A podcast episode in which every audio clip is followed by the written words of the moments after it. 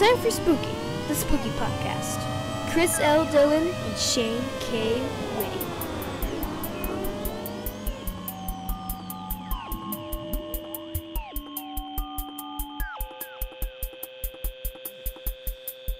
All right, so we are back.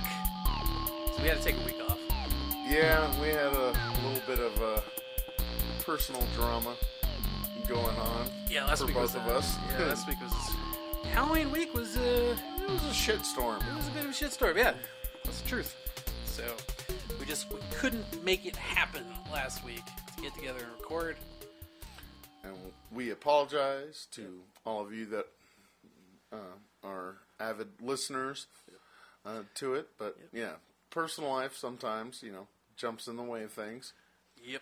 And neither of us can afford a nanny or a caretaker Right. to take care of the various things that happen in our life.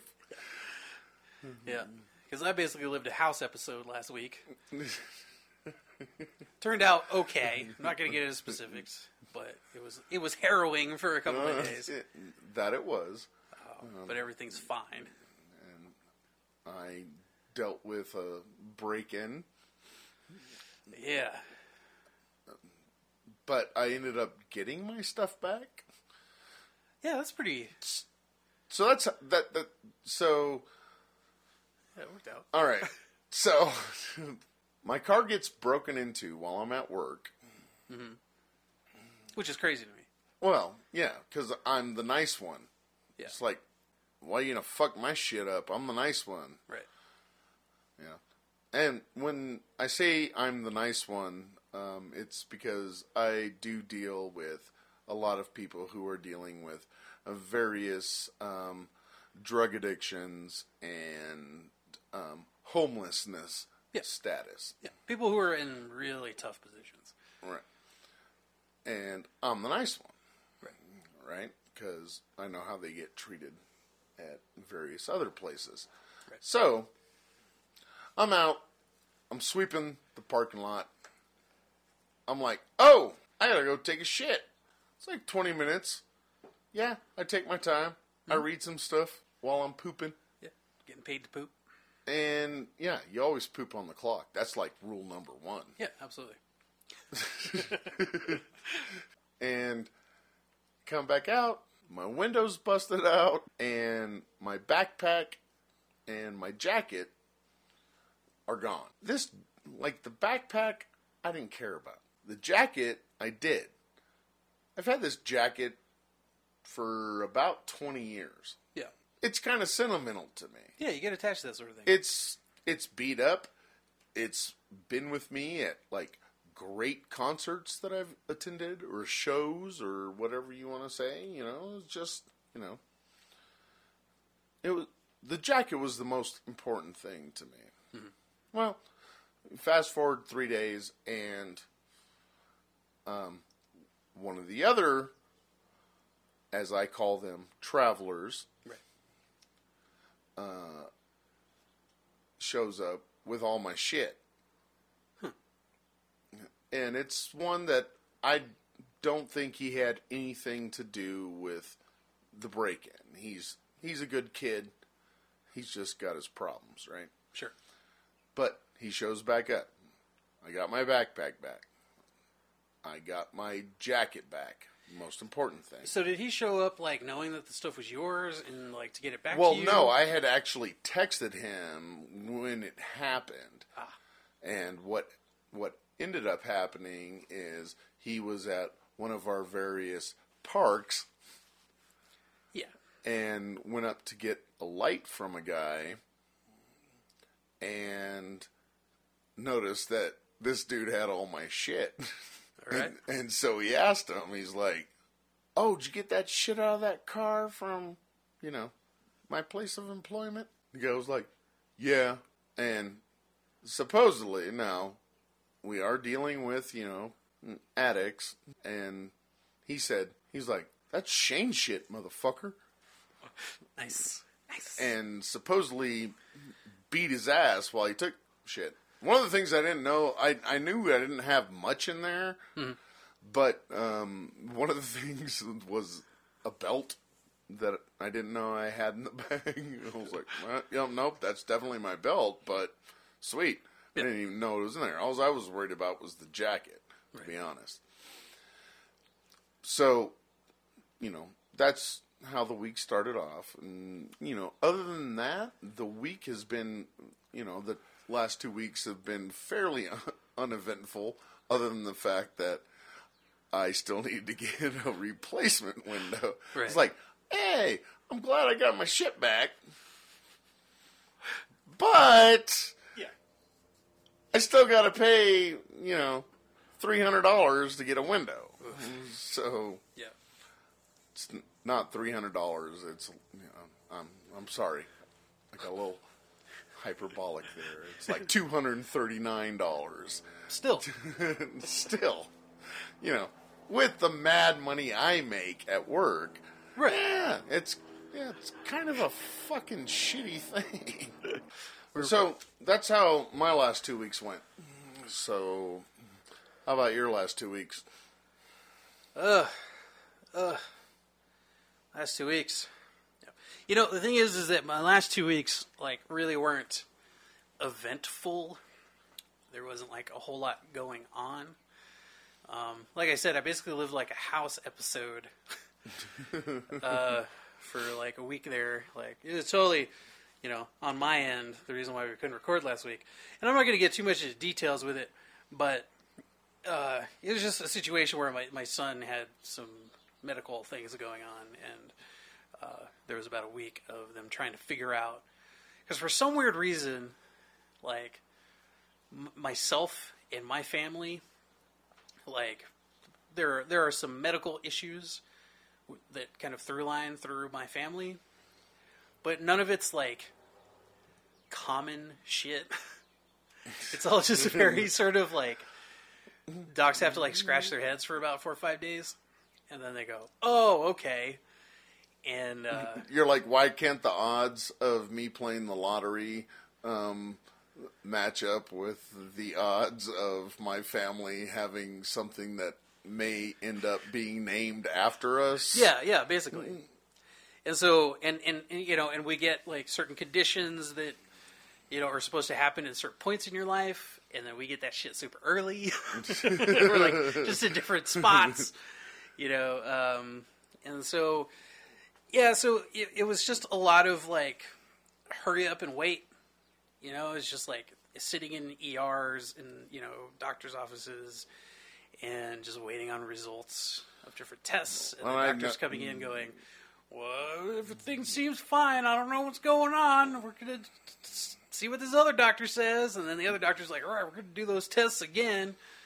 And you know, and it was just it was just a long sort of Well, and I know you and your Papa Bear mentality, so um, you know I know it was pretty. Yeah, yeah. rough there was a lot of yeah, there was a lot of me getting very, very angry with doctors and and and you know, and it, it was one of those things where it's like, you know, my son, he's ten years old. You know, he doesn't know what's going on. All he knows is he's like not feeling right. He's in pain or this and that, and so I'm trying to keep him calm. But meanwhile, I'm You're, like fighting the urge to Hulk out and start, you know, Then just punch the earth yeah, and everybody in it. yeah. Which basically just culminated in a lot of me like texting you, like, like, oh, I'm about to kill somebody. You're like, okay, just be, Just don't kill somebody. yeah, be cool for your boy, and then come over here later. And yeah, come over here. You can punch me in the face. Don't, Yeah. Don't punch anybody there because that's a lawsuit. Yeah. Um, So it was a lot of that. But I, uh, at least he he got to go out and. We didn't think he was going to be able to, but at least he got to go out trick or treating. And I, yeah, yeah, we had a we had a nice Halloween night. Uh, you know, my my my kid, your kids. Uh, they, uh, they That's right. I procreate at like rabbit proportions. and then I choose to marry a girl that also has her own.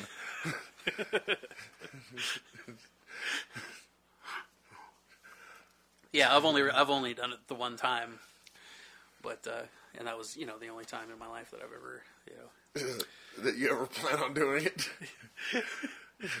uh, not necessarily planned, but that's probably what's you gonna end up are happening. eight. You are eight years away from freedom. we will. I will pitch in. We will get him luggage for when he turns eight for his 18th birthday, and be like, "There you go. Get out there and be somebody, and we'll slap him on the ass." Yep. Yep. But and I'm not too worried about it because the thing is, is that I basically use up my entire like week's worth of personality for this show. and then I just I just sort of go home and I'm like by myself like the rest of the time and I just watch things and I like I don't want to be around people and uh, so I'm not too worried about it. I like my solitude. I like coming here and talking to you for a couple hours. And then like that's that's it for me. I'm like, okay, So once once he's out of the house, I'm gonna have to go up to the mountains to some obscure cave. Yeah, You're just gonna send me coordinates. Yeah, well, no it's no, not actually- gonna be an actual address. No, I've got this. I've got this thing right now that I just I can't get over. Like, uh, all I want to do in my later years is I want to own a houseboat, and not like one of those, like where they literally build a house on basically a big raft, and it just sort of floats. Mm-hmm. Like, I want I want to buy like an old like tugboat or something, and then convert it into like a little like a. A houseboat or something, something that I, I could could- I literally drive around. I can literally tell you that tugboats are already converted for that, so Yeah. you won't have to do conversions. You just have to buy a tugboat. Yeah, nice. You know, maybe just do some, you know, you know, fixing it up a little bit. All right. Well, And you're then- gonna have to move, or you're gonna have to go to like, you know, get a permanent dock at like Cochiti or Yeah, no, I'll definitely, I'll definitely be out of Albuquerque by that time. or But- Elephant Butte. But you're you're absolutely right on the whole like coordinates thing because that's my idea. Is is like there's like you and like one other person other than my son that will know where I'm at ever. And then like that's it. and if I just stop liking a place, I just want to, you know, pull up anchor and just be like, "Fuck, I'm out." You're gonna start justifying it. Yeah. I'm seeing the world. exactly. Just be by myself on my boat. That's all I want. But like, don't be jealous. Look, cause see, you know, um, you know, the fiance and I want to do the whole tiny home thing. Oh yeah, Well, we want to own land to have like a home base, yeah. and but we want the tiny home thing, you know, tiny home on a trailer type thing, so we can just. Ah, I'm fucking sick of this place. Yeah. Get in the truck, or hitch up the fucking tiny home. We're we're going out. Totally. Yeah, that's like that's my idea, but with a boat. And I was even talking with uh, the the other person that will know where I'm at, Mm-hmm. and we were discussing about the fact that I also want to just own like a scooter, like an old like, you know, an old Vespa or an Oh. old Lambretta or something, and I keep it on the boat, and I'll build a special ramp, so that when I'm in a new new place, if I need to go in for supplies into town or something, every time I can do a sweet jump off my boat onto land Nice. you know, so that I can keep my keep my spirits up, keep my uh, well, feel good about myself. Like, oh, that was a sweet ass. Like nobody saw it but me. But But I did a sweet ass jump, and That- now I'm driving into town to go get some, you know, crackers and Vienna sausages. no, I want to do the same thing. We, uh, there's going to be one scooter and a dune buggy Yeah. involved, a street legal dune buggy, so I can go dune buggy it up to go get some, you know, so I can feel like I'm in Mad Max and wear some goggles yeah, totally, totally. and a scarf. I'd get one and I'd paint it up like the uh, the Spider-Man mobile from the '80s. Fuck Spider-Man. I know you Fuck hate Spider-Man. Spider-Man. I know you hate Spider-Man. I, I don't hate. I just very, very strongly dislike Spider-Man. But see, I- I'd be more into that just because you know, with like the Old Man Logan uh, storyline, where it's like all the mutants are dead, it's kind of post-apocalyptic or whatever, and then like Logan and I think it was Hawkeye, they find the old Spider-Mobile dune buggy, and they start driving around uh, the country in it, and it's it's pretty great. Like, Foreshadowing much? But um, yeah, so I don't want to get into all that bummer like uh, medical stuff. But all I'll say about it is that it's it's worked out.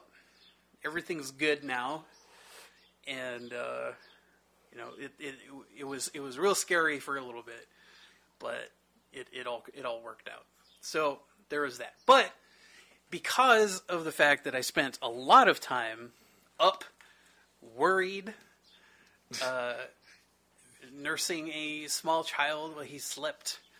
Um, I just, you know, and it was like Halloween week, so I was like, well, I'm just gonna watch a bunch of horror movies, and so I did. I watched quite a few. Well, I don't know, three or four, and um, man, I don't know why I'm a fan of horror movies. Be honest with you.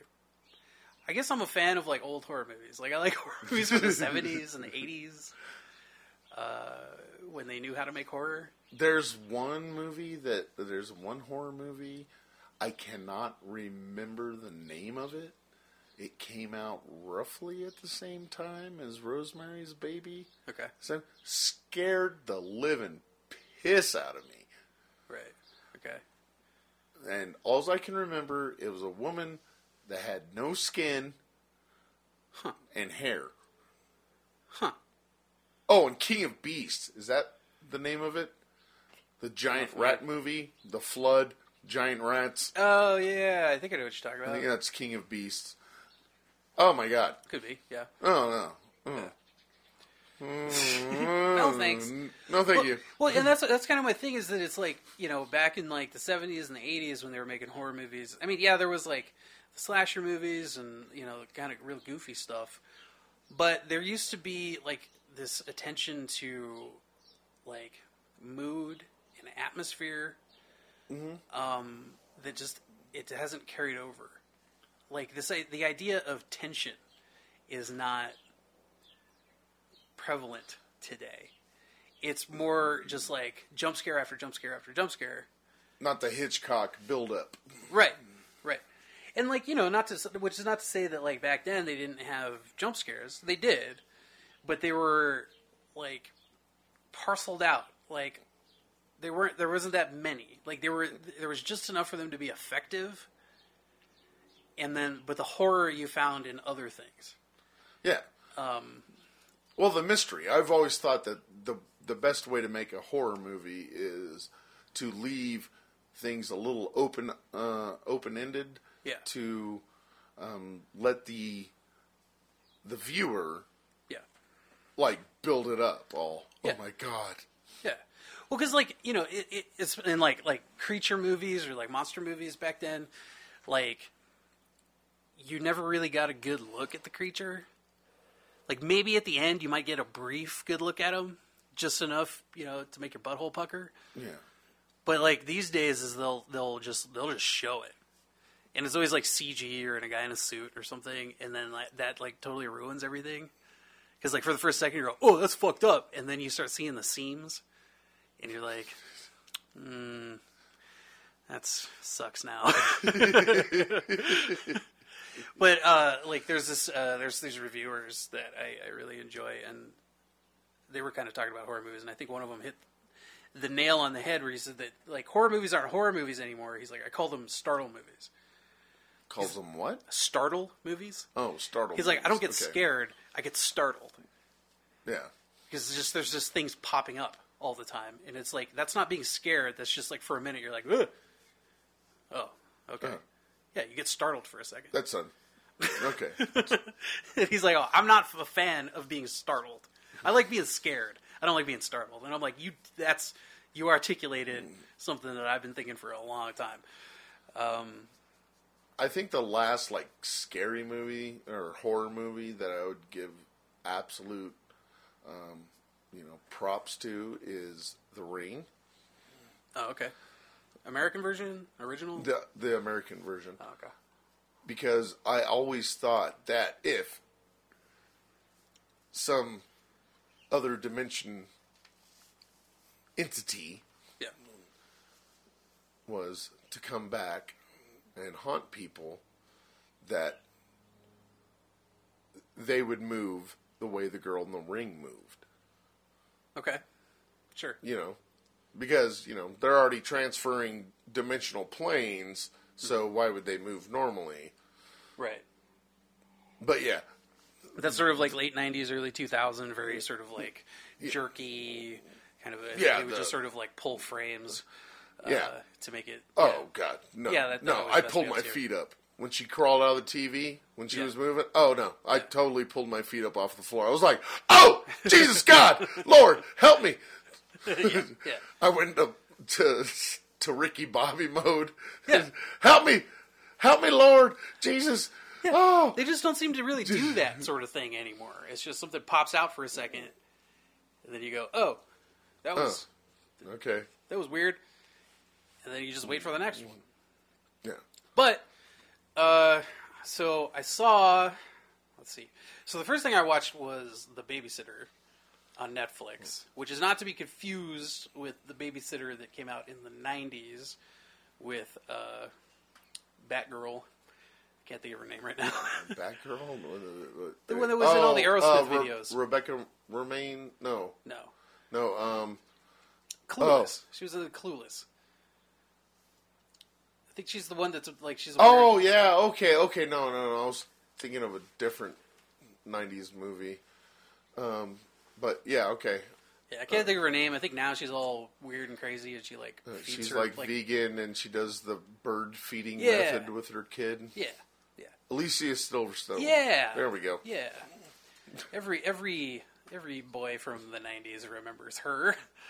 Um, yeah, so she made a movie called The Babysitter back then, but not not that one. There's a new one on Netflix called The Babysitter, and um, that was actually pretty great. It's it it it falls along in more of that uh, kind of almost almost kid centric horror movie style from like the 80s you know movies like the monster squad or Like the Goosebumps. sort yeah kind of like that but like kicked up a notch to where they're adult like so it's bloody it's gory it sort of has this like evil dead 2 kind of feel to the violence and the gore but then it also sort of feels like a goosebumps or a monster squad kind of thing. It was actually really well put together and i really really enjoyed it. Um, and it has kid actors in it and they're actually really fucking good which is surprising. Um, oh, so they're actually good kid actors. yeah. They don't act like like how I act. You don't give yourself Oh enough credit. no! Look at that! Goodness, that is terrible. The main character, the main kid in this movie, the babysitter, he's real fucking good. I like him a lot. Um, and the main actress, she's pretty good. She was on like half an episode of Ash vs. Evil Dead, I think, in the first season. Um, so we didn't really get to see enough of her. She's actually pretty pretty good. Um, the whole thing, I really liked. And then it blew my mind when the end credits happened, and it was like written and directed by McG. I was like, what? What weird parallel universe do I live in where I just watched a McG movie and I really fucking enjoyed it? I'm telling you, Supernatural. You have to watch it. It is freaking amazing. I've only seen the first, like, I think two seasons. Of it. You got to keep watching it because they start doing episodes where they make fun of themselves and like their whole universe. Yeah, people tell me I need to There's one day that Mick will, G actually gets shot in because he shows up. I might, I might watch that. I'm not a fan of McG, as you can tell. Um, but so at some, I mean, I haven't. I don't think I've seen a McG movie in a long time. Um, so maybe in the intervening years, maybe ten years since I've watched a McG movie, somehow he learned how to make movies. I don't know what the fuck, but Practice makes perfect. You got to make a couple I turds. guess. I guess. But uh, yeah, I'll recommend. I'm not going to talk a whole lot about it, but I, I recommend the Babysitter on uh, Netflix if you if you're into that sort of what I described. Um, but there's like this, I, I guess, sort of a through line of what's going on with quote unquote. I'm doing air quotes. Horror is we're kind of moving back to this like 80s, like early 80s sort of thing about like kids jumping on bikes having adventures which I'm really into. Well, no, and I hope it inspires kids to actually do the things like get on bikes and Yeah. go do adventures. yeah, have adventures and shit. And and you know, and and I'm actually uh, kind of surprised at how popular that sort of thing has become, even with younger people. Like I understand, like people our age, because we grew up watching E.T. and The Goonies and you know those sort of things. Yes. um, like Stand by Me, and like that whole th- like so that's there's that nostalgia factor. So I can understand people our age, but like people who are younger, people who are maybe born in the '90s or early 2000s, like it's surprising to me that they're also very much into it, and I think that speaks more to that those sort of movies, those sort of stories. I think are just more universal. Like people just like they Well, I think they resonate if, with people. I think if kids that were born in the late '90s or early 2000s, if they were to sit and watch these things, you know, um, you know, I don't like to be one of those people that are like, oh, oh, the millennials. Yeah. Or whatever generation we're in now, and I go, oh, they don't know anything about anything. Mm-hmm. No, they are growing up in a very high tech yeah, age. And the fact that my 10 year old, you know, or I'm sorry, my 8 year old can show me more things to do on a computer than I know how to freaking do right, is kind of freaking amazing. yeah, But For sure. I do love the fact that I also cut them off from it from time to time, and, and I make them go outside and play. Sure. That's what my parents did to me. yeah, Go outside and play. yeah, yeah. You know. Yeah, and, and like when I when I say you know like millennials or like I want people to understand that I'm not I'm not saying that with that usual sort of Disdain with, or, yeah, you know, d- dripping with condescension. venom sort of this venom sort of thing. Is I'm just saying like there, there is a generational gap as far as that is Mm-hmm. concerned because like we're in that weird space. We're in that weird bridge of Gen X and millennials. So yeah, we've they're had, trying to kind of create. You we've, we've been around for all this great technology. yeah, like we saw Mm-hmm. the emergence of it. So we kind of got Fake wood paneling, Atari 2600. Exactly. so we kind of got the best of both worlds on Mm-hmm. that. And so it's just kind of a weird niche place and I don't have a problem I don't have a problem with the boomers. I don't have a problem with the millennials. It's just like, you know, but there is a difference in how we all sort of came up. Yeah. Um, I do the same thing with my son. I kick him outside, but it's also different in the fact that I don't make him stay outside for eight straight hours, and I don't exactly know where he is. Like, yeah. because I would do that. Like my, my parents would just be like, "Get the fuck out of the house," and then I was just gone. Yeah. You know, I was blocks away. I'd take a bus somewhere. Like they didn't know where I was. Where there was no cell phones, and it was just sort of like, "You get your ass back in the house before the porch or before the street lights are out." Yeah. Um, Yeah. You, you had to be home yeah, by the time the streetlights came on. Yeah. And if you weren't, yeah, some other person in the neighborhood would be kicking your butt to your house. Like another adult would kick you in the butt. What are you doing? Get, home. home. Yeah, you know? yeah, yeah. My house it was more like if you weren't if you weren't home by the street by the time street lights are on, you better be dead because if you come home afterwards, you're gonna be dead anyway.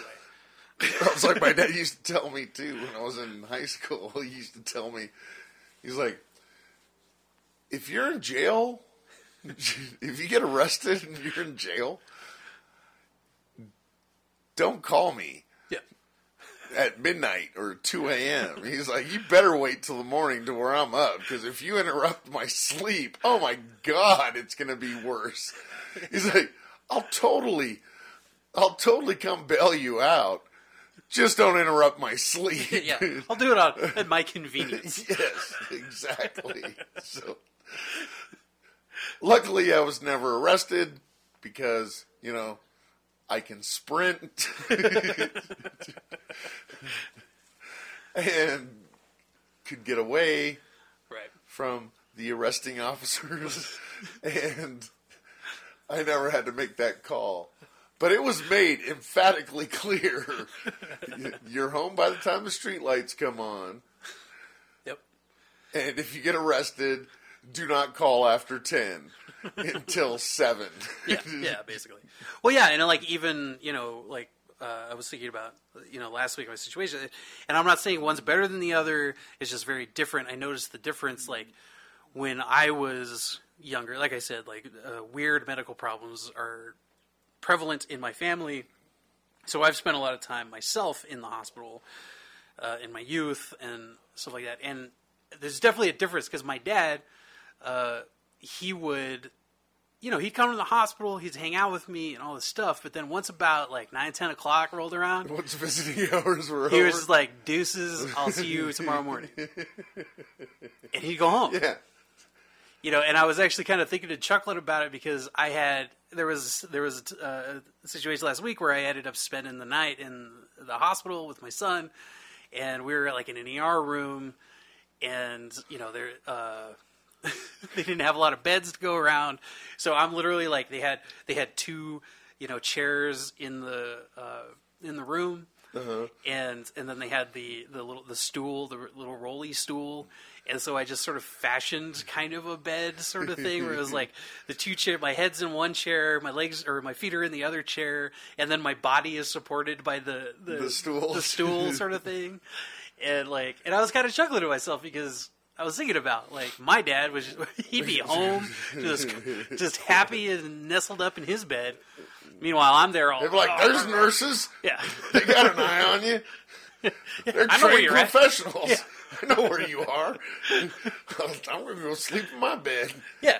I'm gonna go watch me some Starsky and Hutch. you know, and it was, I'm not to say that like I'm not saying that like my dad was a bad person or he like he didn't care about me because he absolutely did, and um, but it's just very like a very different sort of. Well, it's kind of like a progression thing because, like, probably like your grandfather, if your dad was in the hospital, he would just show up to the hospital, be able to walk through the hospital with a lit cigarette, a, Yeah. a Lucky Strike, non-filter, all. Yep, all right. Uh, Sorry, I'm late. I just got back Oh. from World War II. uh, yeah. So he's here in the hospital, is he? Okay, good. All right, I'm out. Yeah, I gotta go watch Honeymooners. yeah, It's a new episode. It's gonna be great. Jackie Gleason, it's the greatest ever. yeah. So it's just you know these weird little generational differences that I, I think are interesting.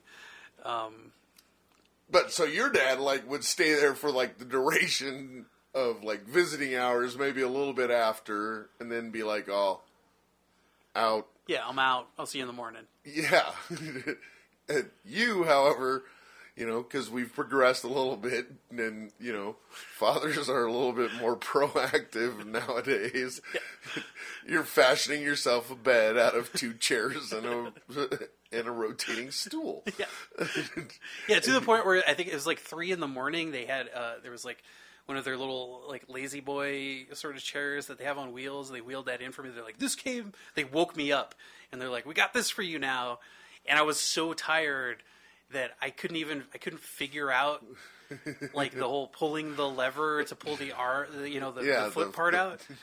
I just I literally just like like fetal positioned my way into it, and the you know with just enough force to make the the back go down, and I just sort of nestled my way into that little spot.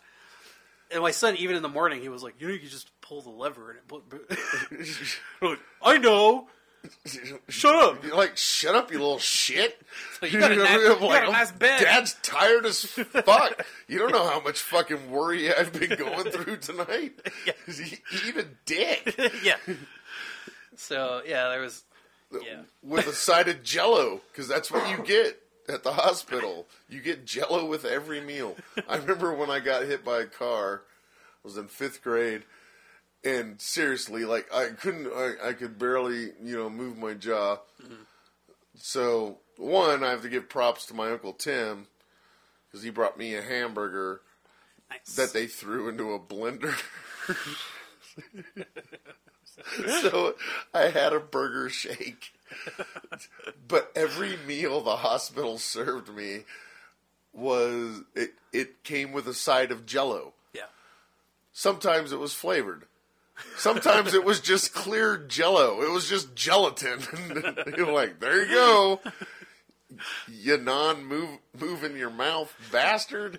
You suck on that flavorless bone gel. Right. oh yeah, it's hospital. Ugh. Well, because you know, like I said, I have I have some health problems too. So like, uh, you know, I've had to be in the hospital as a kid, and I've had to be in the hospital as an adult as well. And you know, because of some of the conditions that I have, like I'm I when I'm at the hospital, I'm on salt restriction, I'm on sugar restriction, on both.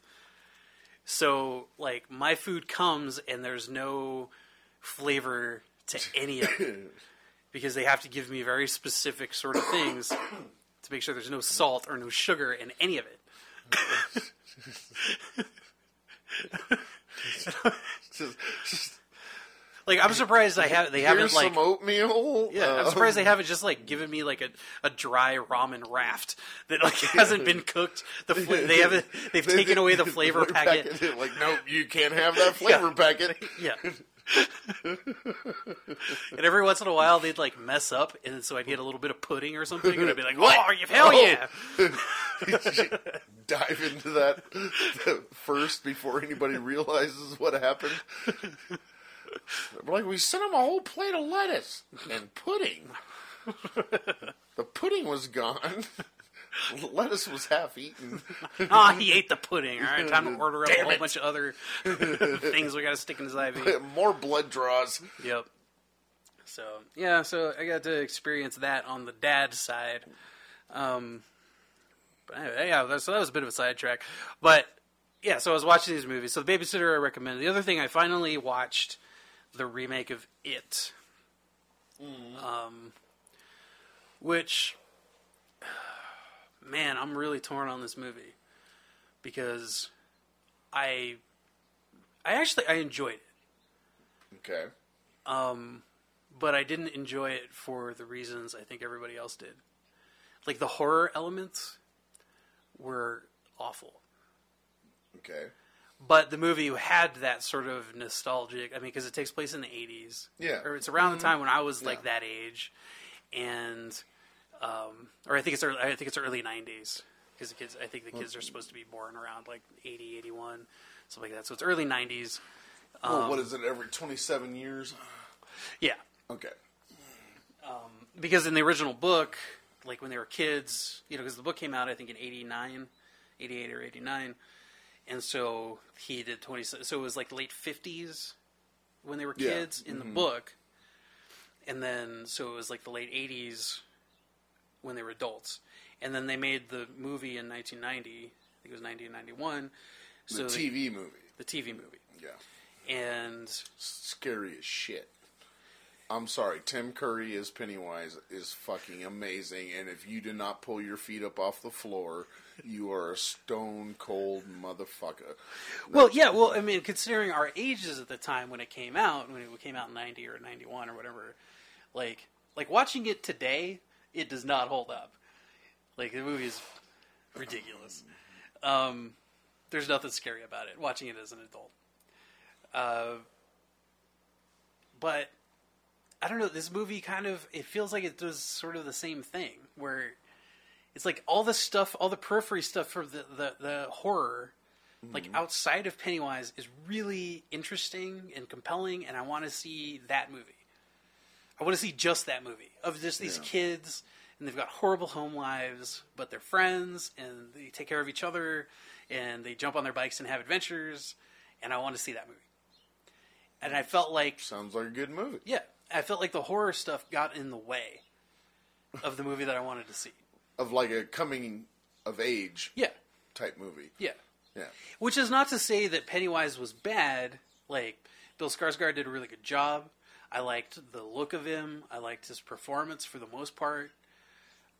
But just sort of the way they executed it, I was not a fan of. So, what you're saying is that all the peripheries were great about this movie. Yeah. It was the horror part that kind of got, I don't know, cheesy. Um, just Yeah, it was it was Forced. cheesy cheesy forced sometimes. Part of it like just made no sense to me. Like the, the the real famous scene, the one they use in the like part of in the trailer, is when Georgie at the beginning of the movie. It's also at the beginning of the book. He's the first like, sort of casualty to Pennywise, and it's when he goes, he's floating the boat, and it goes down the sewer, and then so he's looking, uh, you know, in the in the grate or whatever. The Pennywise comes up and it's like, "You want your boat?" And uh, Didn't you float some paper boats one day during a rainstorm? I did, I did, yeah.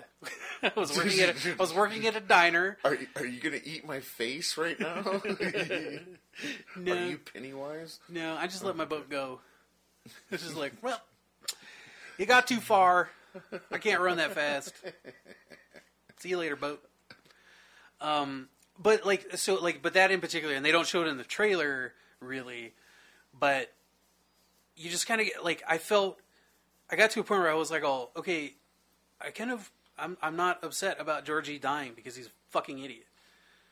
Because there's this clown in a sewer who's talking to him, and I can kind of see at the beginning with him using his clown thing of like, "Hey, it's all good," you know, putting him at ease. Mm-hmm.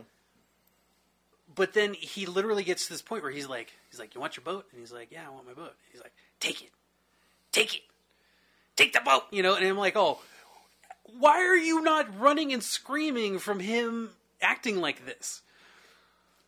Like, no, it could be a regular homeless bum standing in the and like, "Oh, hey, yeah, but when he you want gets, your shit? No, no, you can keep it." Yeah, but he actually gets to the point where he's like, "Take it, take it!" Like he gets sinister, and then Georgie's like, "Okay," and starts, you know, reaches for his boat, and you're like, "What? What? Why God, I hope I've taught my kids better. Yeah. So it's just kind of ridiculous. Or like, uh, there's there's a, uh, a scene where one of the kids he's getting his ass kicked, uh, but from the bullies, and he like he looks across. He's like at, at a uh, like a, a stream, and he looks across the stream, and like Pennywise is like sitting in the bushes, and he's got blood on his face, and he's like it's like he's eating an arm, and then he sort of looks over at the kid, and he takes the arm and he waves it, and he's like smiling, and he's like, "Hey." And I just started laughing, like, because it looks so ridiculous. He's just in there all, hee hee hee. And it's- there was nothing scary about it. It was kind of funny. And, and that was my problem, is that, you know, because everybody was like, oh, scariest thing. And it's just not, not at any point. Like, even with, like, the, because, I mean, it's a modern horror movie, so it has, like, quote unquote, jump scares, which, you know, I hate. I know you hate them. But even those, like, I didn't care Not because them. they scare you, but what what did you say earlier? They startle you. Yeah. is uh, um, if anybody watches uh, Red Letter Media on YouTube, they they really put it succinctly. They call them startle movies, and it's like I don't like being startled. I like being scared. I like watching scary movies to be scared, but they'll like modern horror, quote unquote horror movies. They startle you, and it's just for like a second, like oh Yeah. oh that was okay Ah! yeah, and it's just like like that? Yeah, now it's over. Whereas, like in the late seventies or the eighties, with horror movies, like that shit would stick with you. Oh shit! You look at like Hitchcock and stuff, and you know, Yeah. like he would just build it. Yeah, You know, the way they film it to where there's like ominous shadows, yeah, creepy music playing it. Yeah. It's all about atmosphere and tension. But even with like with it, when they had the the obligatory jump scares, which I don't like, I didn't even care about those because they were so telegraphed. Oh, it was like oh, it was. It was just like, here's what's getting ready to happen. yeah, yeah, basically. And it made me. Th- I was telling you before the podcast. It, it made me think of. There was an interview. I can't remember if it was like directors or producers, and I'm pretty sure it was for the Friday the Thirteenth movie. It's kind of when they got later on into like four, five, six, and they were talking about. It was just this thing I saw a long time ago. They were talking about how there was just sort of this formula that they would follow at a point where they were like, we need to have someone die every eight minutes. Like, if we go more than eight minutes without someone dying, like, people are going to lose interest. And I feel like maybe they were doing a similar thing with it, but with the jump scares and Pennywise. And it's like, we haven't seen Pennywise in eight minutes, so have him just like pop up for a second, Eat an arm in the bushes. yeah, and then that's it. And the thing is, is if you've read the book, which I don't even recommend because the book is way too long. It's Stephen King, so it's really weirdly pervy, and Yeah. and I mean, and he does that a lot in his books. He's always got this weird, weird. That he does, Stuff. but from what I understand, he doesn't even write them anymore. He just like stands in the middle of a bunch of writers and just starts spouting off ideas. Probably, from what I understand, all he does is he just stands around and like complains about being hit by a car 15 years ago, or whatever. um, but it's just like, It's like seriously, dude, you can totally afford featherlight lenses. You don't have to wear the Coke bottles Yeah. anymore. but the thing is, in the book is like, you know, he was like, so the creature, it, Pennywise or whatever, never like it's a shapeshifter. Hmm. So the It's an clown, alien, right? it's a dimensional being. Oh, a dimensional being. Okay. Yeah, it's from like kind of the dark dimension. The thing with Stephen King books, a lot of he he he isn't very overt about it, but all of his books are pretty much connected. They're all in like the same sort of universe. So it's kind of like a Tarantino movie, Kind of, yeah. yeah, where Tarantino's universe is all interconnected at some point. Yeah. So like the thing, so you know, you think about like The Shining.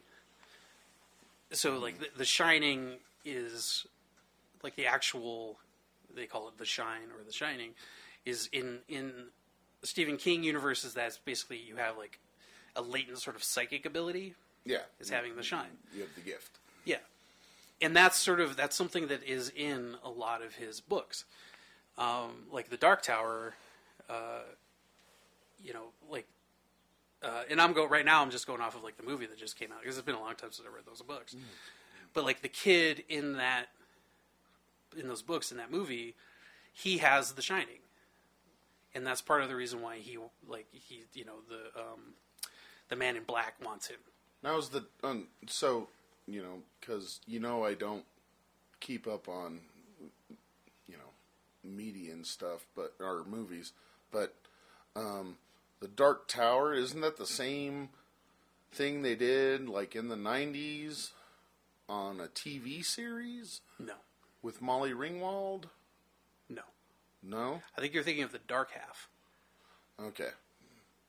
The Dark Half is another Stephen King novel, but that's about a writer. It was like it was a mini series on Yeah. like ABC or whatever. Yeah, is like Molly it's, it's a writer, and he's got like two different personalities. Like one's I don't know, It's, it's like that Doctor Jekyll and Mister Hyde. Yeah, I'm pretty did- sure that's I- the Dark Half. It was with the um, I forget the actor's name. But yeah, I think Molly Ringwald was in that one. Um, but like like I said, they're all sort of connected, and uh, you know, like even like if you get, if you dive real deep into the lore, you'll find this sort of stuff. Like the uh, the caretaker at the Overlook Hotel, he's actually from Derry, Maine, which is where it takes place, and he has The Shining. I'm totally down with the whole like keeping a universe going Yeah. type thing. Yeah, but it's like his stuff. His stuff gets real in depth and kind of ridiculous, and as I said before, kind of pervy and weird. you know, because like the whole thing is Not kind like, of pervy. Let's just go Okay, he's full real out. pervy. Hey, no, it He's gets, real pervy. It gets pervy. Yeah, and you know, so like there's this whole, and I and I doubt they'll even put it in the adult part because there will be a part two, which is the when they're adults. Um, but and in the book, they you know there's, you know, King goes into this whole thing about how like our our dimension was created by this, it's like this interdimensional turtle, which is sort of like the good, it's like God basically, and it created our universe and but when it created our universe which is sort of the good universe the like the dark universe was created and that's where it is from. And somehow it managed to get into our universe uh, it's, it's like a whole big complicated thing and Okay. and so the, but the interdimensional turtle helps them defeat it in the book it like Well- kind of gives them information It's like, and then it's like actually just like three like lights. They're called the dead lights, and that's its actual form. And it's it's it's a big complicated thing. And but and so like the book itself is so large and long that even in the '90s when they did, I think it was what a six-hour miniseries. Yeah, like six. I think it was six hours, six or nine hours. yeah, it was either three or four episodes, I think. Yeah, and so it like it barely even scratched the surface of the book. I just know when Tim Curry as Pennywise came out of the drain, my asshole blew kisses, Yeah. and my feet came up off the floor. I was like, "Oh shit! Nope, let's change this." right? Yeah. But watching that now, you're all ah, that's pretty. That's pretty silly. I don't know. Tim Curry's kind of creepy. um. But awesome, yeah, so but creepy. yeah. Uh, that movie. That movie definitely has is is definitely something viewed through nostalgic nostalgia goggles. Because I wouldn't recommend you watch it now Well, it's because it would it would it would ruin your memory of well, it. you're you're totally giving me the same thing that uh, the reason why I won't watch Salem's Lot. okay. Okay, the original Salem's Lot, because that movie scared the bejesus out of me Yeah. when I was a kid. Yeah. The original, Yeah. and I don't. I, don't want to let go of that fear that I Mm-hmm. had for it because I'm pretty sure if I was to watch it now, I would laugh my ass off on, Yeah. like, on how cheesy it is. Yeah. Absolutely. But as a kid watching that movie, holy crap! Yeah. Yeah. So it's the It's like the first. It's it's like the first. It's like the first Nightmare on Elm Street yeah. uh, for me. I watched it. It was like 3 a.m. I was doing a sleepover at a friend's house. They were all crashed out. I'm watching the first Nightmare on Elm Street, and the scene where he's walking down the hallway with all the lockers and his arms are super big. Yeah. Oh, oh, oh, God. Yeah. Yeah, and then you know the house is settling and everything is. You hear a creak. You're like, oh God! I don't want to lose that. I think Mm-hmm. that that's a good thing to have. Yeah, totally. Yeah, and that's what I'm saying. Like, don't watch 1990 It again because you will lose all of that. You'll be like, oh God, Yeah, yeah, pretty much. yeah, so Um, disappointing. So yeah, so that's what kind of where I'm at with that with that It movie. Like, it wasn't scary at all. I liked Pennywise. I liked Bill Skarsgård's performance of it, but I just think that it was executed Um, wrong. My youngest is constantly doing the Pennywise dance. Yeah. So mad that he couldn't find a Pennywise costume. And that's another that's another him. one when that happens in the movie and he's doing that dance like it's played off as it's supposed to be like weird and scary, but it's just comical. In that, you know, he's doing that stupid dance and then they kind of filmed it in a way where his like his head stays in the same place and he's got this very sort of determined look on it. Like he's not doesn't look scary, he doesn't look mad. He looks determined. He just looks real determined to pull this dance I'm off. gonna eat you, kid. It's just it's it's comical.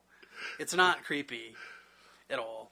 well, no, Uh, and I've had friends on social media posting pictures of their kids doing the Pennywise dance. I posted one of my son doing a Pennywise dance. And it just cracks me up. I'm like, you do realize what he's doing, right? Spoiler alert! Eats children! and now we see all these videos of children doing the Pennywise dance. and it just, I'm like, oh, oh God. Is this irony? Well, and and Is that's and I think that's one of the main problems it? with it is that it's like, you know, he's Stephen King wrote that. You know, like I said in in the book, the kids it takes place. The kids part of it takes place in the fifties, which is a totally different time than right now. In the sense of like the in the fifties, you know, I, I, I, I think that you know, like the idea of a clown is much different than it is now. Like it still had that like innocence, like someone would look at a clown and be like, "Oh, he's supposed to be funny. He's from the circus. It's, you know, got a this sort thing." flower that's going to squirt me in the face with water. Yeah, yeah, he does jokes. He's going to and, come you piling know, out of a car. Yeah, and so Well, hell, you had Bozo the Clown, children's Yeah. kid show. Yeah, and they loved that shit. And so the idea of something that is supposed to be innocent and nice being sinister is very, very scary. Yeah. But now is it's like it's it's almost completely the opposite. You see a clown and you need it to prove its nice innocence before you would trust it. Because initially you see a clown and you're like, Whoop, nope, no. what is that clown up to? And so I think that's that's why like the whole Pennywise thing doesn't work anymore. Because you just- everybody goes in automatically thinking that it's a sinister entity. Right, mm-hmm. right, and I think the idea of it is is that in you know in the books in the original story is that the the entity it takes the form of Pennywise to aid it in luring the children in. Yeah. But it's something that nowadays you I mean and, and even just the way they designed him, which I like, but it's wrong because he looks sinister. He looks wrong. You're, he's not luring fucking anybody in. Well, with that in look. hindsight, I look at like the you know the old French clowns stuff Mm-hmm. that had like the little cone hats, yeah, and I'm like, that's a creepy looking thing. yeah. Um, But I I don't really have clown phobia, whatever it's called. Yeah. But I do have trepidation. Sure. I'm like, uh huh. Yeah, like you see a clown, it's not like, oh, oh, cool, a clown. It's like, what's that clown up to? Yeah. Like, I'm not seeing any machetes on him. Okay. You're sizing up the situation when you see All a the red nowadays. looks like makeup. That's good. Okay. Um, we're on that. There's no blood stains on his outfit. That's good. Okay. Yeah. All right, trickster. Trickster it up. But yeah, you have to s- set it through so many you know, tests. Yeah. Like, nope. Okay. All right. He doesn't smell like fresh flesh. Um, like he's been eating raw meat all day. Exactly. exactly. So that's that's my issue with it. And I'm not saying don't see it, like because it, it was entertaining.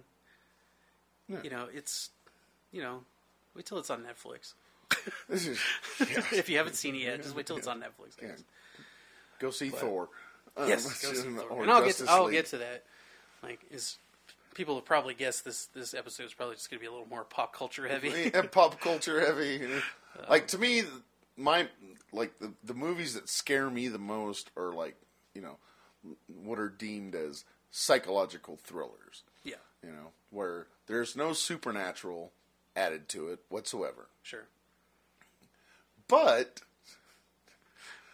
the reason why it scares me so much is because it's human psychopaths. Yeah, and they just freaking well they're psychopaths yeah, and there are people like that out there in the world right now yeah. So it gives it like an air of plausibility yeah that makes it scary. we you know we still have an unsolved mass murder on the west side of our town Right. where you know they found 12 ladies of the night you mm. know buried in a hole Yeah, you know, and nobody knows who did it.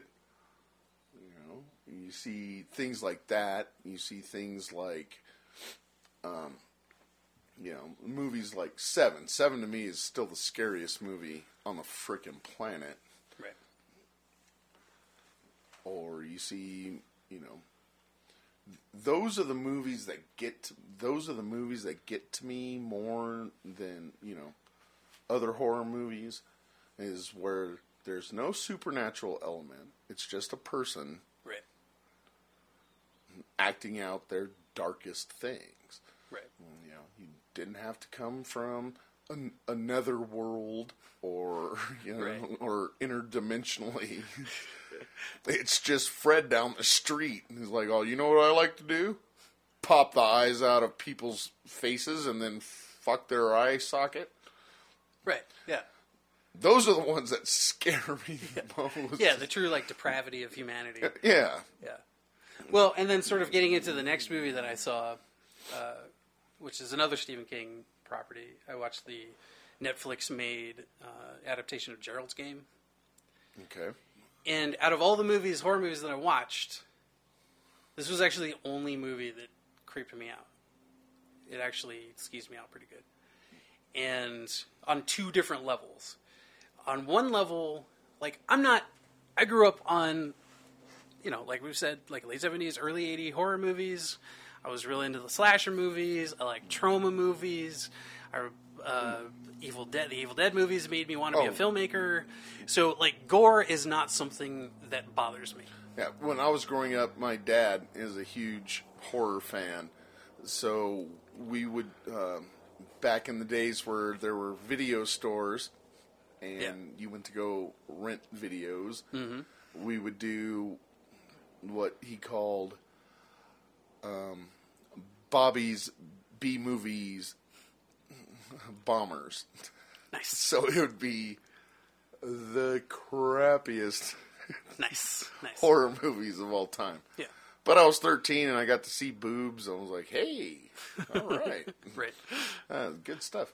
But no, they were absolutely horrific Yeah. movies. There was one where like computers were just becoming a thing, uh, and I cannot remember the name of it.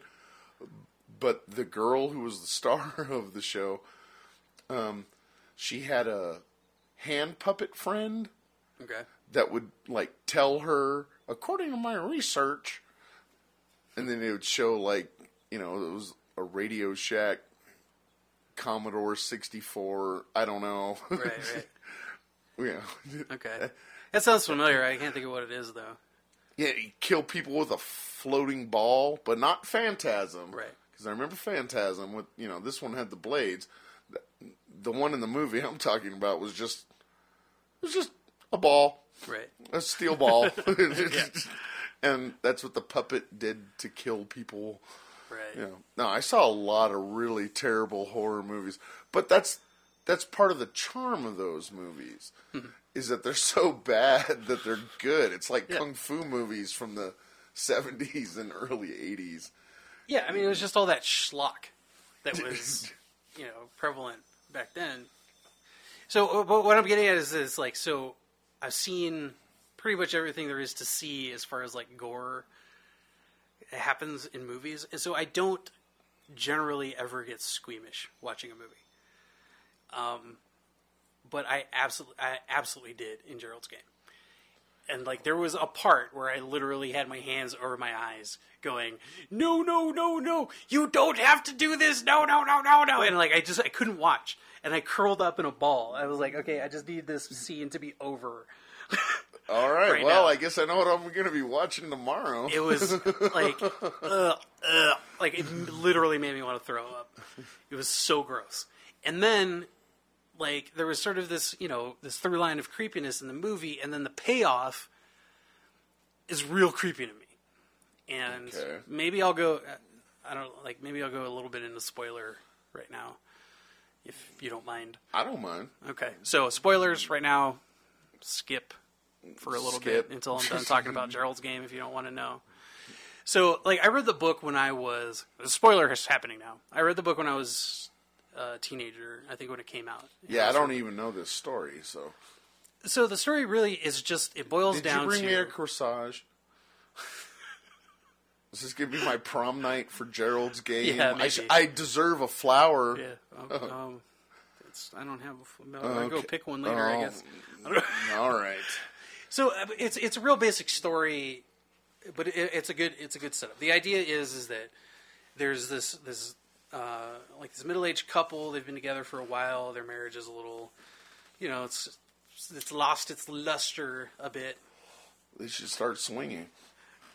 Yeah, well, they're looking for they're looking for that sort of whatever, and Oh, sweet. Am I writing this story? they're trying. even- Well, they're trying to kind of rekindle the passion, The passion, in yes. their in their relationship. So uh, they go to uh, it's like a vacation house, kind of out in the middle of nowhere, and it, pretty much what it boils down to is they're just they're like, well, we're just going to have a weekend of kinky sex, and maybe that'll rekindle our whole deal. And it's it's the husband, his name's Gerald. It's kind of his idea. The wife is like, she's not really into it, but she wants the marriage to work. So Okay. she's like, I'll I'll give it a shot. And then so they get there, and I don't. When it came out, I don't know if this was a this was something that they added later because I don't, I'm thinking about the time. But in the movie, I don't remember the book that well. But in the movie, he's he like he, he takes a shitload of Viagra. A shitload. well, like he drinks a he takes a couple of pills, and um, he handcuffs her to the bed, and you know, and he's he's kind of got this weird kind of rapey fantasy thing going on that she wasn't aware of, and so he starts. He's got her chained to the bed, and he starts into this whole like role playing thing, and it starts skeezing her out, and she's like, "I don't want to do this anymore," and they get into basically an argument, and um, but he's like he he doesn't free her from the bed. Like she's chained to the bed basically being like let me out. I don't like this. I don't want to do this anymore. And he kind of is acting a little bit kind of a baby about it and they argue and he never he never lets her go. And then in the movie they kind of imply that the viagra that he took gives him a heart attack. And so he dies. He basically just you know they're arguing and he's like "Ugh, ugh," and just falls over and dies. So now she's stuck handcuffed to the bed. She can't get out. His dead body laying on the floor. And so it goes into that. It's it's very much for the most part a, uh, you know what they call now like a psychological thriller because she's she's stuck there they're in a remote house you know he's set it up so that like nobody's going to come around for the next couple of days because the idea was they were just going to be like fucking all weekend Hey, let's yeah, Yeah. let's get her freak on. yeah. So you know, and just she's it's, a lot of it's just sort of in her head, and she's trying to like figure out what to do. Like the bedposts are reinforced, so it's not like she can just like break her way out. Like they're legit handcuffs. Um, I think he even mentions at one point he's like he's like, oh, I didn't get the ones that are like specifically for sex because I feel like you know if we get going real good, maybe you'll break out of them. Or so it's real weird. Yeah, okay. But, so yeah, all right. so they're you real handcuffs. industrial grade Yeah. handcuffs. Yeah. All right. And she's there's nothing nobody's coming. You know, she's got no food or water. Even if she did, it's like it's not like she could, you know, Get to it. get to it. Like there is a there is a whole part where he did leave uh, like a glass of water up uh, on a shelf above, and she can kind of get to it. And so it's like a whole sequence of her like getting a little bit of water. But you know, she's thinking about she's like, okay, how many, how long can people survive without water? It's only like three days or something. So she's trying to figure that out. And then, you know, and a lot of it's just like thinking about the things that got her to this point, like her relationships with Gerald, and like how that, you know, was kind of fed off of like you know, of course it's a Stephen King book, and she's a female in a Stephen King story, so she suffered some pervy abuse when she was a kid, and then how that kind of fed into her relationship was with, men- with men, and then so she like she's hallucinating uh, Gerald still being alive, and he's she's talking to him, and she's also talking to like a version of herself, and so there's a lot of that sort of psychological kind of weird stuff going on. And there's like this setup of when they were going to the house, they found this uh, stray dog that was wandering around, and it was like eating some roadkill. It was like really hungry, and so at one point she, you know, before all of this happens, she like tried to feed it, and Gerald kind of scared it away, and they actually left the door open to the house, so the dog gets in, and it starts like eating Gerald, and so she has to kind of like watch that. There's nothing she could do about that. And then, so the other part of it is she's hallucinating this kind of creature. It's a it's a, a large man with kind of a, a weird face, and she calls him the Moonlight Man because she only sees him at night, and he's just sort of like hanging out in the corner. Like she'll wake up and then she'll just sort of see him in the corner, and he's really freaky And she's like, and so she, in her head, she starts thinking about it. She's like, oh, this is death. Death is coming for me. But she's like, "It- it's in my head. It's all in my head. So I just need to, you know, but it's, you know, it's So freaky. she's having that battle between the reality and Right. you know Yeah. So, and, and so you don't know either. Like, what's real, what's not.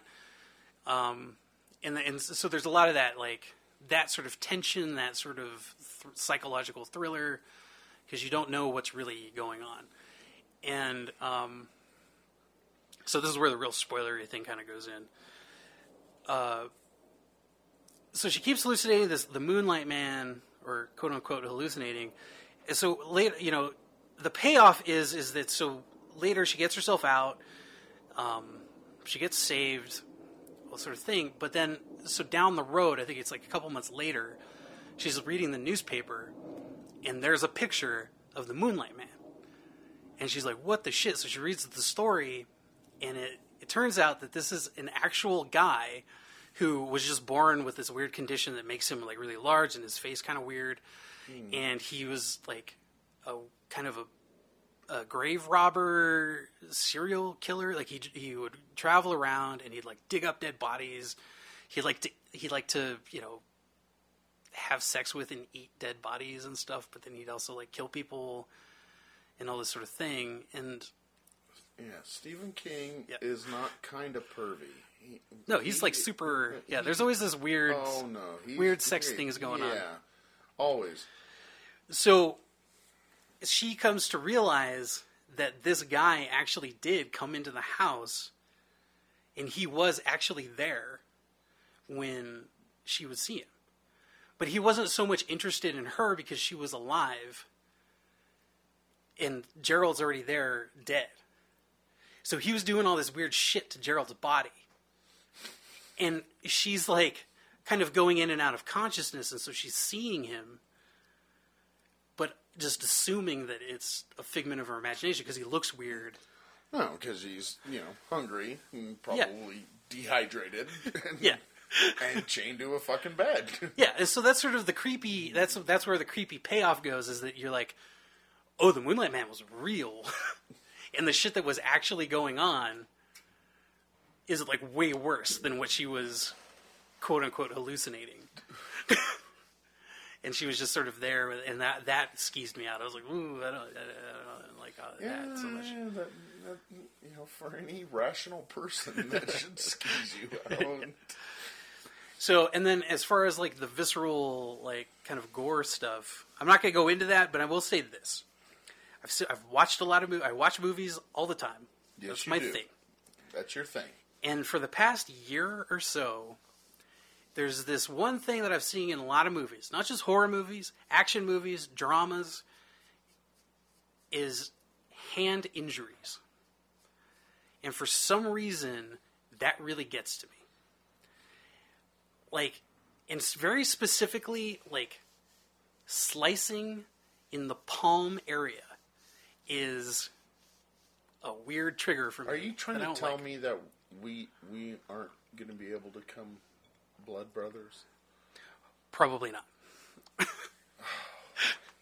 Well, But like, okay, so a good example, not a horror movie, and it's not what I'm talking about in Gerald's game, but so I watched uh, the new King Kong movie, Kong Skull Island, and this isn't a spoiler or anything. It's just very early on in the movie. There's a scene that takes place during, I think it's World War II, and this American soldier ends up getting into this fight with a Japanese soldier who has a samurai sword, and they both end up losing their guns, so they're sort of fist fighting for a bit, and then the Japanese guy pulls out the samurai sword and at one point he does you know like a big swing at the american soldier and the only thing he can do is he grabs the sword by the blade. Yeah.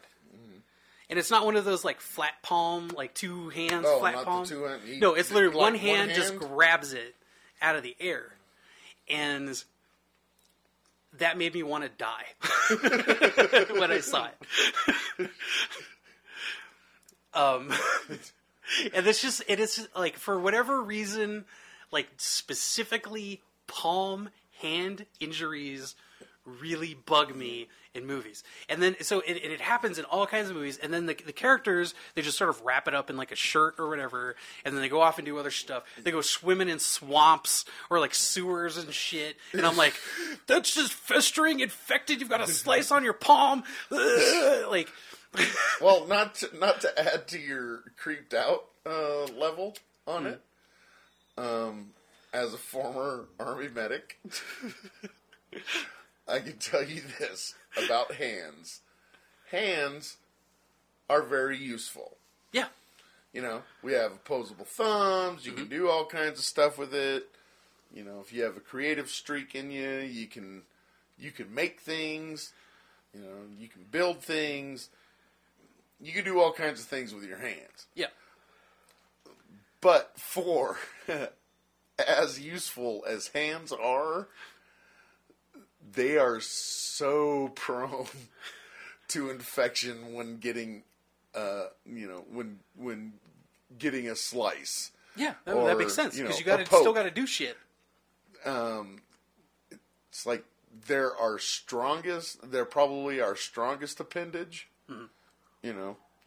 Um, as far as usefulness. Yeah. I'd still say our feet and legs are are more, uh, you know, powerful. But is you know you're not you're not drawing, you know, the next great, you know, comic strip with your feet. Right. So your hands are really fucking important. Yeah. So you'd think somewhere along the evolutionary line they would have become more powerful in, you know, fighting off infection. But if you, no, if your hand gets cut relatively deep, get your ass to a fucking hospital immediately. Yeah. Because they are so prone to infection just because of what you do with it. Just imagine like the last time you, you know, it was a minor cut or something and it was on one of your hands. Mm-hmm. And, you know, every time you flex your hand, that thing's, you know, Yeah. done. No. If, if you sustain an injury to your hand, get to the fucking ER immediately. Yeah. Yeah, well, and I'm sure you probably remember a few years back, you and I we were co-owners in a bar, and there was a ti there was a day where I cut the shit out of my hand, and And that was the first thing out of my mouth Yeah. to you. I, th- I remember I wrapped it up in a bar towel, Yeah. and I fucking just rushed to the ER where they had to stitch me up, and yeah, I was like, that was the best thing you could have done right there.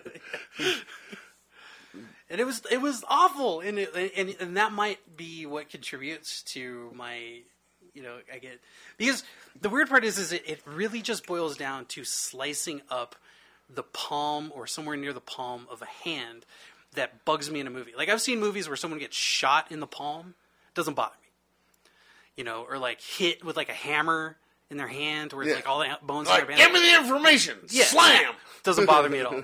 Don't even blink. But the second someone gets cut with a knife or a sword or any sharp, it's when it's a slice on the palm, I'm done. like I, re- I start regretting every decision in my life that led to that moment where I saw this. I don't want to see this anymore. And so for some reason Hollywood I think realized that Chris Dillon in Albuquerque, New Mexico, does not like hand slicey stuff. Is the literally the only thing that skeezes him out. So let's put it in every movie made in 2017, 2016. Fuck. And like I said, I'm not going to get into the Gerald's game one in particular, but that is the worst I've ever seen in my life. And I I want someone to like erase my memories of Gerald's game even existing. Holy shit. So, yeah.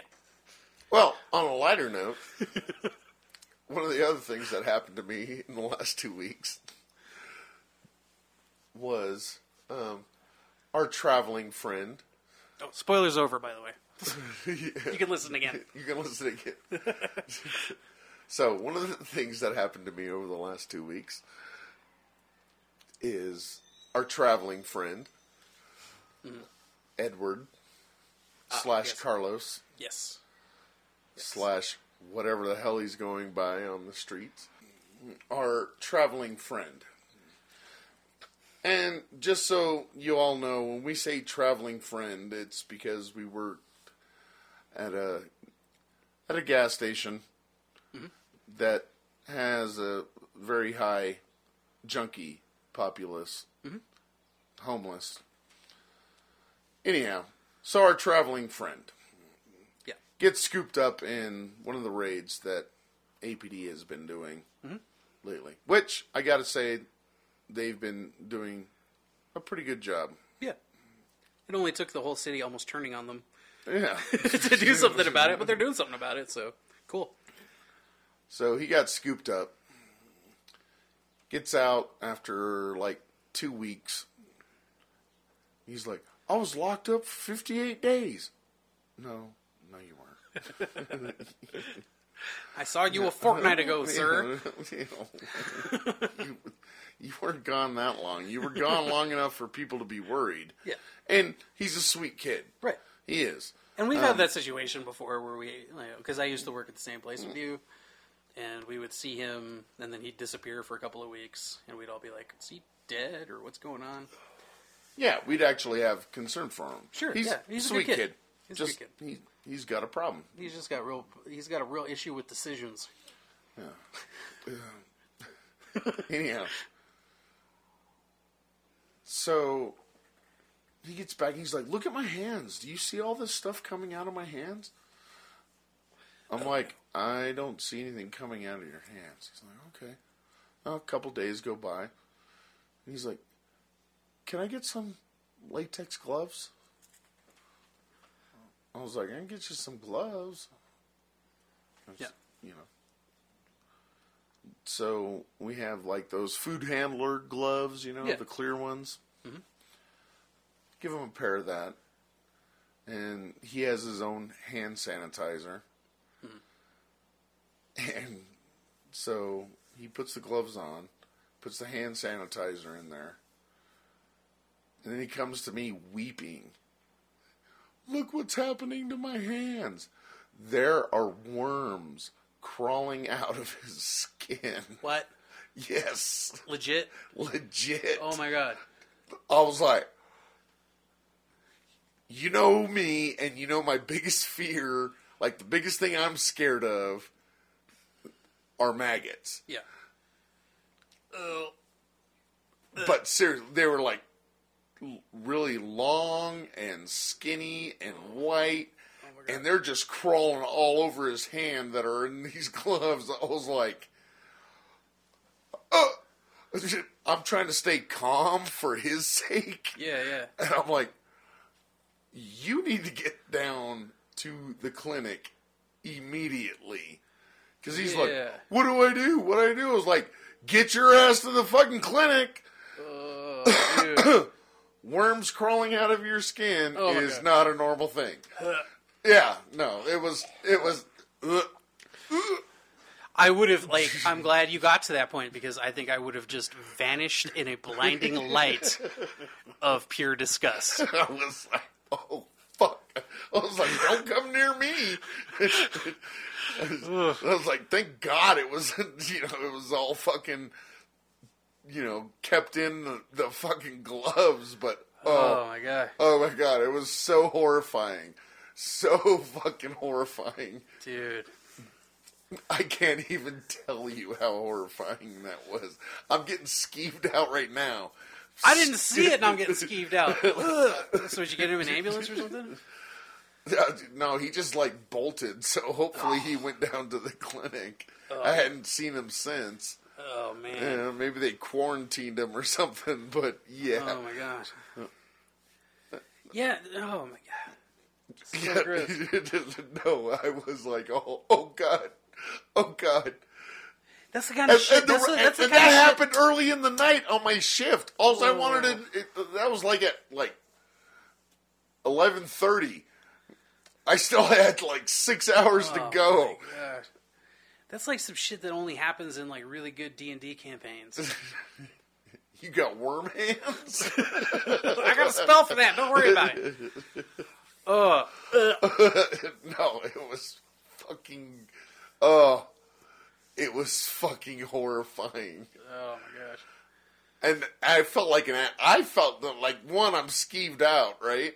Yeah. The second thing is, is that I feel like an asshole because the last two nights where he's like, "Do you see all these bugs in my hand?" I'm like, "No, I don't see anything." And then that showed up. I was like, "Oh, Oh, dude. ugh." I would just be trying to figure out how I'd be able to cut off my second hand because my first hand is already cut off. No, no. Yes.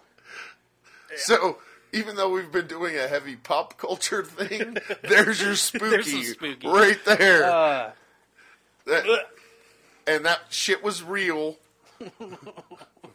verifiable by me. Ugh. that's just wow. Okay. All right. I guess we should probably wrap this up. We'll it on a high note with all of your assholes puckering.